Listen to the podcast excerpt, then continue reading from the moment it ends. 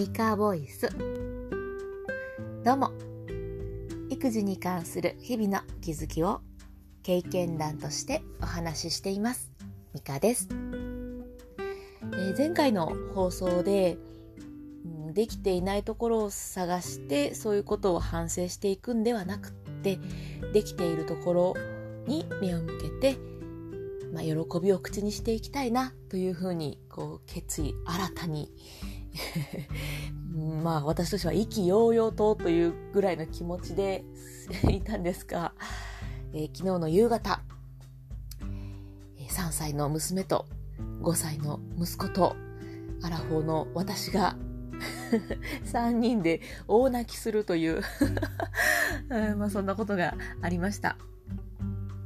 まあ、きっかけは片付けだったんですね。えーと、ふたりともがレゴあのブロックのレゴブロックを片付けたい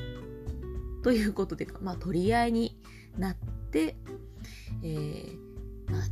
お兄ちゃんがドーンというふうに手を出して妹わーみたいな感じですね。でまあまあ そ, それだけじゃないんですけども、本当に小さなことがたまってお風呂場でお風呂の椅子の取り合いがあったりとか、お風呂なかなか出えへんとか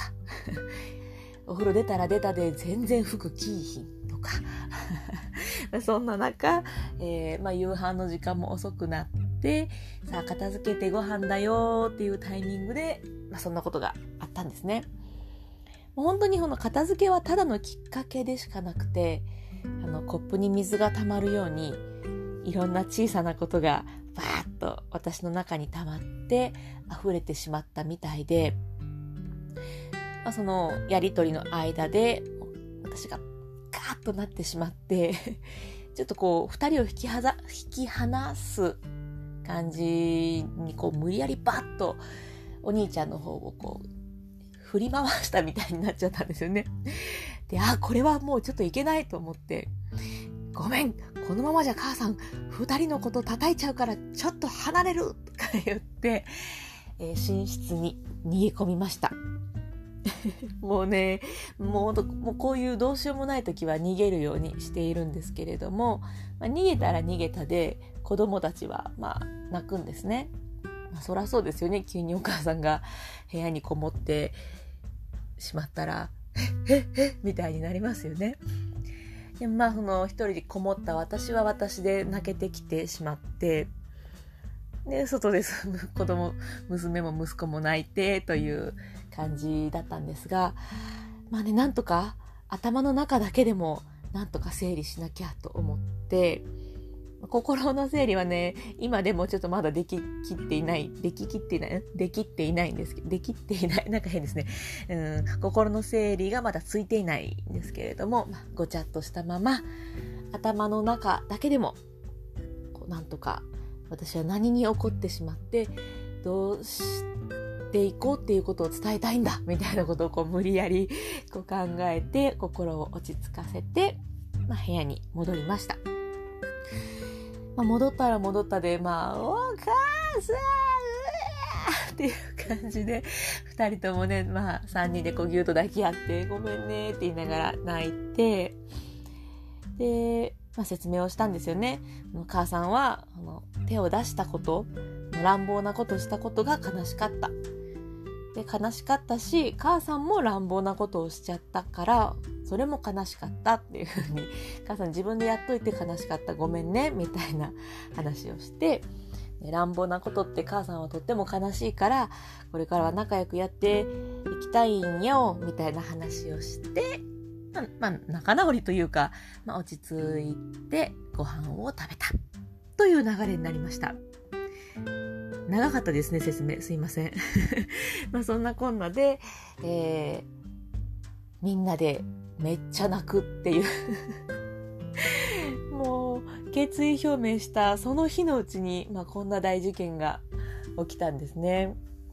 まあ、決意、決意表明をしたからっていうわけでもないのか、いやまあそうだからなのかな、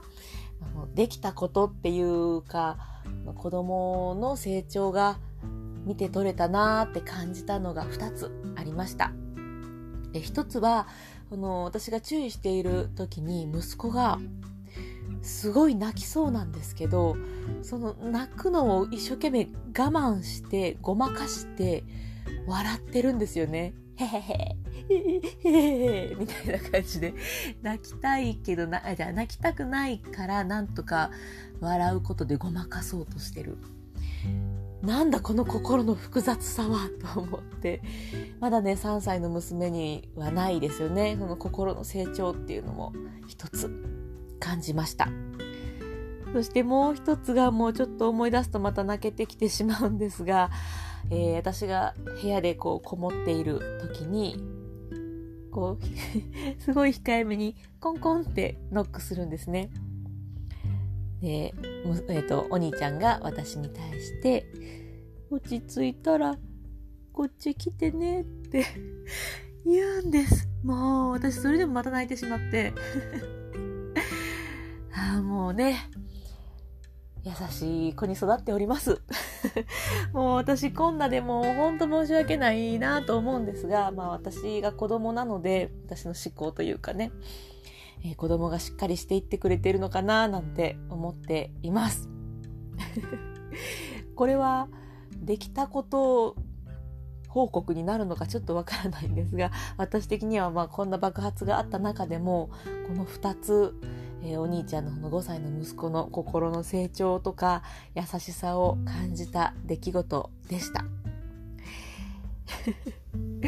まあね、もうはい、日々頑張っていきますはい、そんなこんなで、こんなポンコツ母がそんなこんなでってこんなポンコツ母が運営している、えー、育児コミュニティがあります、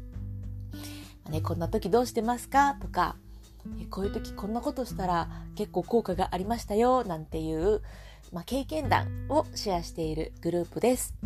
えっと、Facebook のグループなので、まあ、ポチッと参加のボタンを押していただけたら、え中の方を覗けるようになりますので、お気軽に参加してもらえたらなと思います。え経験談プレゼントというふうに検索してもらったら出てくるかと思います。えそれと、ここのプロフィールのところにもリンク貼ってありますので、そちらからでも、えー、ぜひちらっと覗きに来ていただきたいなと思います。